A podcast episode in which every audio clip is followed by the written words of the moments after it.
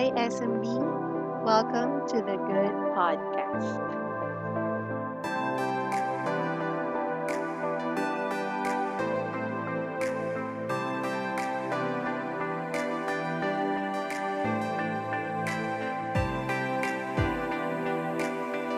Hey SMB, how's everybody? Thanks for joining us. How's your day? With me right now is Pau. Hello. Hi. Hi, everyone. Ayan, JC, Hello, magandang gabi. Joey, Hi, guys. I And- miss you. and PJ. Hello. Hi. Hope you guys are doing good. So, it's our premiere actually for our podcast. And we're so delighted that you're listening to us right now. Ayan, so we actually decided on this verse kasi we think that um, everybody needs to be reminded on this promise. And this is really not a stranger to you guys, this verse, kasi lagi natin siyang na-encounter. So it's coming from Matthew chapter 11, verse 28 to 30. Then Jesus says, Come to me, all of you who are weary and carry heavy burdens, and I will give you rest. Take my yoke upon you. Let me teach you, because I am humble and gentle at heart, and you will find rest for your souls. For my yoke is easy to bear, and the burden I give you is light. Life is not at all that bad, my friend. Mm. If you believe in yourself, if you believe there's someone who walks through life with you, you'll never be alone. Just learn to reach out and open your heart. Lift up your hands to God, and He'll show you the way. And He said, Cast your burdens upon me, those who are heavily laden.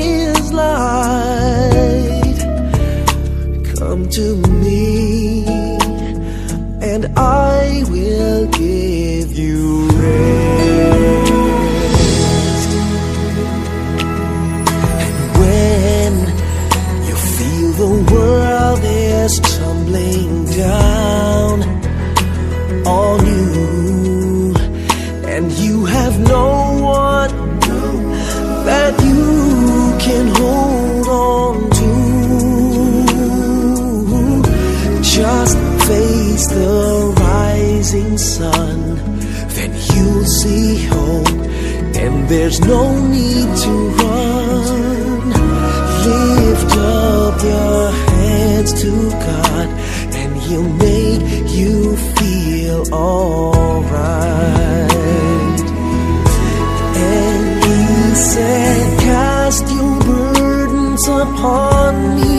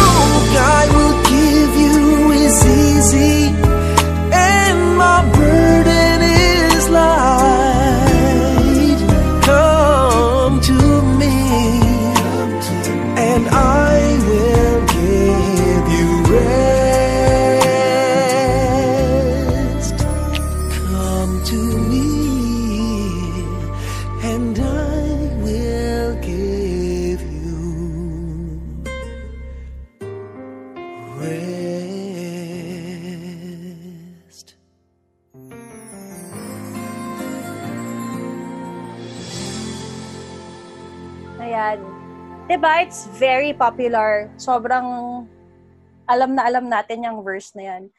But we want to dissect it and try to understand it even more. And probably have insights on what this really means to each and every one of us. Maybe some of you can relate or maybe some of you needs a bit of a reminder that God really loves you so much. Um, kasi parang I was listening to a preacher, um, tapos hinimay niya yung verse. So, I want to share it with you. Sabi doon, come to me, it means an invitation. So, we are invited. Parang, um, we have an invitation coming from Jesus. Diba? So, all of you, ibig sabihin, um, yun yung mga invited. Lahat. Pag sinabing all of you, lahat who are weary and burdened. That is the condition of the invited. Um, I will give you rest. That's the promise. Take my yoke upon you and learn from me. That's the instruction. I am gentle and humble in heart. That's the reason why we have to come. Yes. Um, as I, you know, yung binabasa ko yung yung Bible verse, sabi ko, titignan ko siya per section din, like what Joey was discussing a while ago.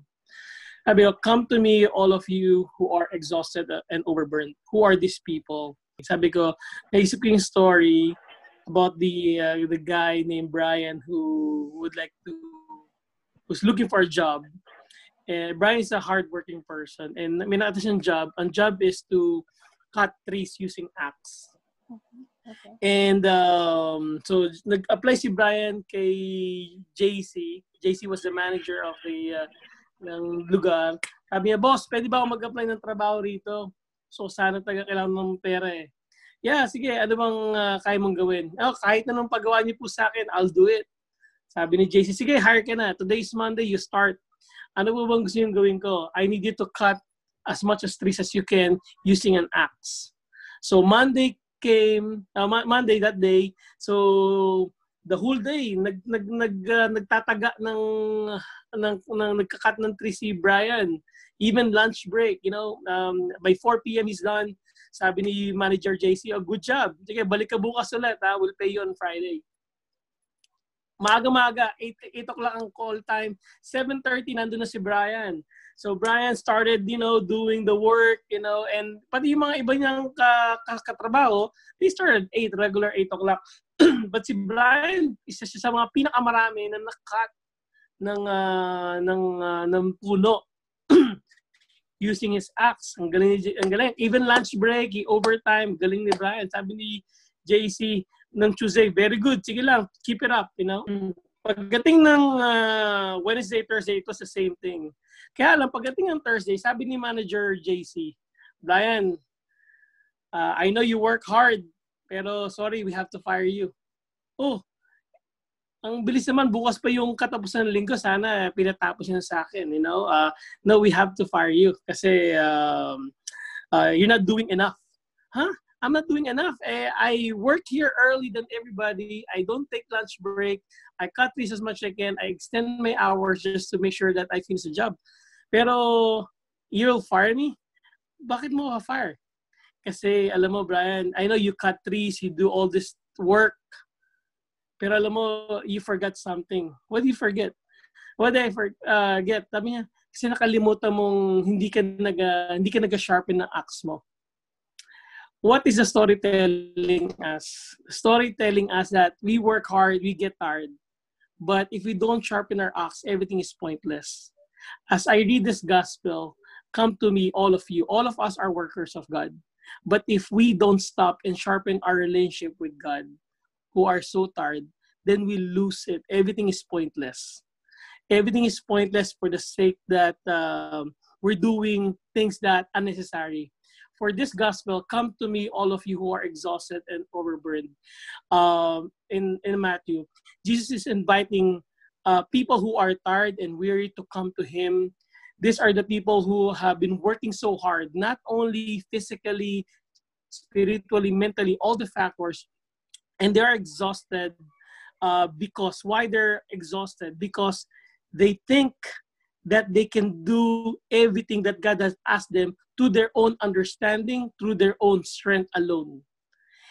We cannot do things on our own by ourselves. We need to stop and pause and think what is God is telling us. Who are these overburdened? Those people who believe that I can do this by myself. I can do this one alone, you know, without any help from anyone, especially with God.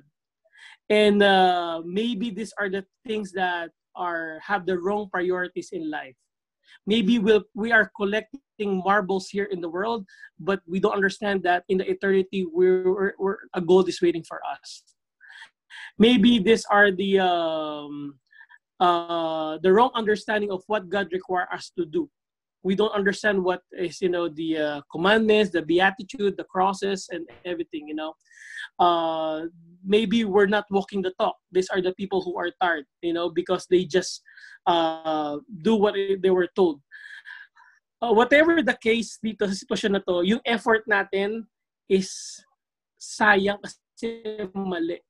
Ito yung mga tao na papagod. And that's my understanding with who are these people who are exhausted and overburdened lahat tayo alam ni God, pagod, pagod tayo lahat. May iba-iba tayong pwedeng ways kung bakit tayo pagod. Pwedeng pagod tayo sa work, pwedeng pagod tayo kasi nag-isip tayo about this pandemic. Pwedeng pagod tayo sa bahay, house chores. Pwedeng pagod tayo kasi meron tayong mga dinadalang mga mga emotional problems, mga pwedeng spiritual problems, pwedeng problem regarding sa love, sa family o kung saan pa man. Pwede sa kapitbahay natin, may problema tayo sa Siyempre nakaka-drain yun eh, nakakapagod ka eh. So parang dito ang parang na uh, message para sa akin ni God na parang lahat kayo pagod. Ba, ano, punta kayo sa akin. Uh, pagpapahingahin ko kayo.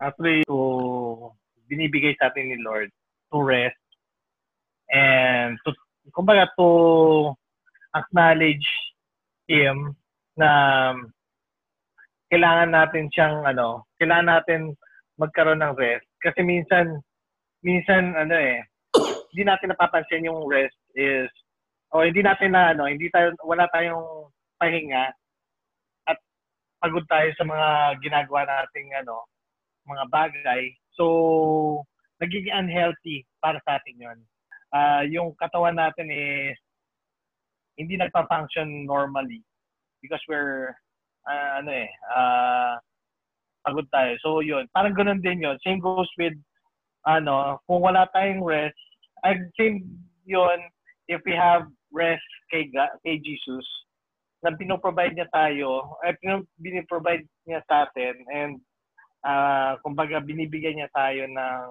pagkakataon para mag umiwas sa mga chaos na nangyayari ngayon eh. sa, sa mga sa pandemic na yan, sa sa mga um, problems natin, sa mga sa mga trials na na-encounter natin. Eh. So, yun yun. Nare-relate ko lang yun doon sa ano sa nangyayari ngayon. Yan. Thanks, Pao. Well said, well said. Oo, 'di ba? Na parang ngayon talaga it's it's very stressful the environment and everything. And sometimes Actually, honestly, minsan nga, kahit pagpe-pray, feeling mo nakakapagod kasi pray ka ng pray eh. Na humihingi yeah. ka ng something kay God eh. Sometimes people get tired. But you know, this message is a, is a reminder for, for all of us to take rest. Yeah. So I was wondering, guys, what does rest mean for you? Like, how did you interpret this? Ah, minsan kasi na misinterpret natin yung rest. Actually, the verse itself, minsan na misinterpret natin siya when it, when it says, Come to me, all of you are weary. Um, for me kasi, coming is not just about coming to church, coming to pray, coming to um, read the Bible. It's not it's not just all about that. You know, coming is different. Coming is you have to embrace Jesus. You have to trust Jesus. Uh, for me, when Jesus said, "Come to me," sa kanya, hindi sa church mo, hindi sa sa kung kaninong mentor mo, you have to come to him. And coming to him meaning surrendering yourself to him. Surrendering everything to him so that he may give you rest. Kasi minsan tayo, nagdadasal tayo, tapos nagtataka tayo, bakit mabigat pa din? Bakit natatakot pa din ako? That's because we're not really surrendering everything to Him. We, we tend to hold back. Diba? We, we really, we, we sometimes um, for, forget na hindi natin to kaya ng tayo lang. Diba? So, um, actually, kung tutuusin, kung titignan natin, we don't deserve the help of God. Diba? We, we really deserve it. Pero, ayun siya, ini-invite niya tayo. When He said, come to me, let's come. It's an open invitation. Jesus is telling us to come. Kahit hindi tayo worthy. Diba? Parang we come to Him when, when, when, even na hindi tayo worthy, even na hindi tayo um, karapat-dapat na lumapit sa Kanya. Sabi lang niya, punta kayo sa akin. I-surrender natin lahat sa Kanya. And He will give us rest. He will give us, He will fill our hearts with love. He will give us peace.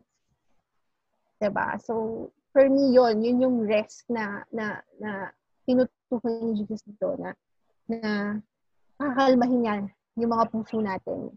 Diba? We have to pause. Diba? So, yeah. So like what PJ also said kanina that we have to sharpen our axe. Yung learn from me doon na sinabi sa verse na yun is parang that's why he is also reminding us to constantly read the word. 'Di ba? It's a chain reaction also. Like with this verse that's saying na parang, you know, all of us are burdened. All of us are tired. And sometimes all of us are stressed and anxious. It's also one way parang incorporating you know the armor of God and the only the only offense there is the sword of the spirit. So to fight all of these everything that's happening, we have we need to have to read the word of God. We need to study the word of God. So every time na we feel burdened, we would recall and remember all his promises to us. Right? Pero wait, may question ako. Alam ba natin kung ano ibig sabihin ng yoke? Um, I read it a while ago. Uh, when I read it, it is. Uh, I'll answer the question and the. Um, I'll share my. I'll answer also the question that I will give you rest. Okay.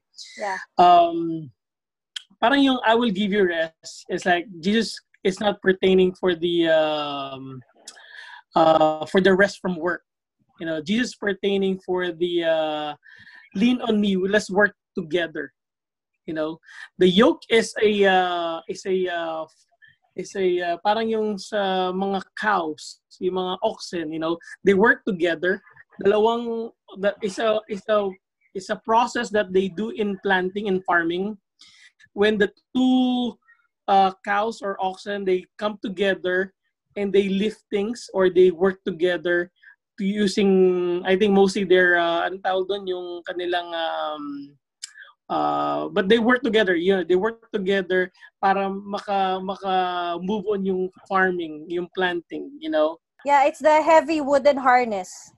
That's yeah I think put they right? put on their yeah, at, on the Mhm. back. So usually daw mabigat Parang- yun. So the Lord is saying here, His yoke is easy. Kumbaga, di ba? Yung sinasabi mong hirap ng mga animals. For my yoke, parang uh, oo, oo. Yun, yung pinapatong sa likod. mhm. Alam nyo naman guys, magaling ako magtagalog. So, Yeah. but yeah, so, yun, tama.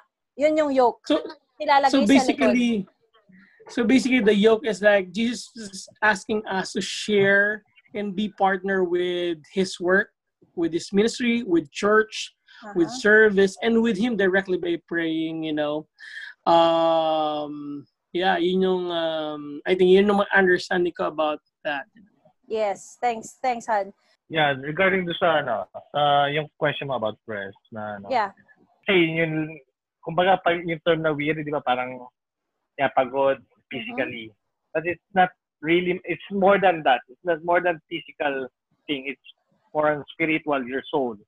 You surrender your soul to, to Jesus Christ and parang si Jesus Christ yung ah, the ultimate solution ng lahat. Mhm. Parang ganun eh. Walang walang walang step by step procedure kung anong kailangan mong gawin para gumaan ang pakiramdam mo para ano ka but you just give it to to him Yeah. surrender everything to him so yun yung ano ko doon yung ah, understanding ko nung sinabing um, come to me and I'll give you rest Um, so yeah, the topic today really fits the situation, really fits the circumstances, and is um, applicable to everybody. You know, we can all relate to the, to the message tonight, today. So, just a little takeaway for you guys, and just a little message. You know, um, a person may be carrying, you may be carrying heavy burdens. The heavy burdens you may be carrying may be of sin you know unforgiveness um, excessive demands from leaders you know from your boss from your parents. There's oppression and persecution. You can't do things.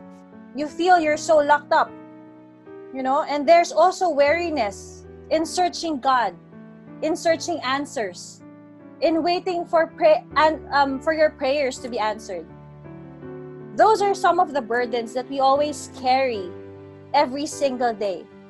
And sometimes we are not even aware of those burdens. But please do remember that Jesus is the only one who can free us from all these burdens. The rest that he is he, he keeps on promising to us, we can't wait to have to have that. You know the promises that he gives us that rest that he gives us is love, is healing, it's forgiveness, and it's having peace with God. God did not promise that He will end lahat ng paghihirap natin or He will end lahat ng masasamang nangyayari. He, he, he, he prom he did not promise that he will end all of our labor. But he promised us that he is a big god and that he is in control. And we can depend on him on that. Let's have a relationship with him to help us change our meaningless and wearisome toil into something spiritually productive and purposeful. Kayo guys, what are you tired of? Why are you burdened? Why are you feeling so low and so down? Try to reflect and try to remember that God loves you, God takes control, and the Lord will be the only one who can give you rest. And he said, Cast your burdens upon me, those who are heavily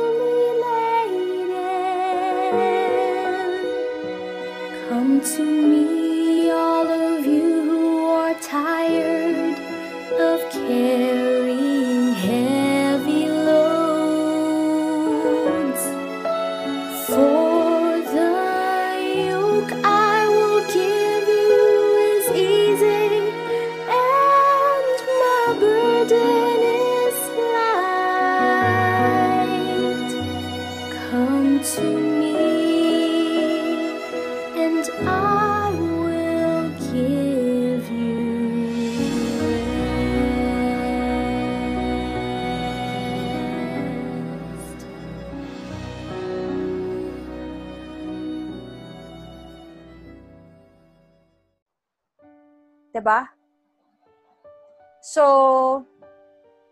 everybody for listening. And I hope you guys would tune in to our next podcast. So, here with me tonight is JC, Pau, PJ, all the way from US, and Joey. Before we do say goodbye, we will actually pray for you, pray with you, and be one with you in prayer. Kahit hindi tayo nagkikita-kita, please do know SMB that we are constantly praying for each and every one of you. In the name of the Father, of the Son, of the Holy Spirit. Amen. Heavenly Father, we praise you, O Father God. We worship you, Jesus, and we give you glory and honor. Lord, we thank you so much for this wonderful message that you had given us, O Father. Thank you so much, O God, for making it so personal that you were able to speak to our hearts individually. Lord God, we lift up to you all our burdens. We lift up to you all our emotions, Lord. You know, Father God, that we have been so tired. We have been so worried. We're worried about this sickness. We're worried about our finances. We're worried about our health. We are so worried about mostly anything, our safety, O Father. But truly, Lord Jesus, we thank you and we adore you for allowing us to hang on to your promise. To your promise of rest, Lord. To your promise that you are coming. To your promise that you are calling each and every one of us. To your promise of love. To your promise of healing. Lord, to your promise that you are in control of everything, everything that is happening in our lives. So, Father God, we surrender everything to you.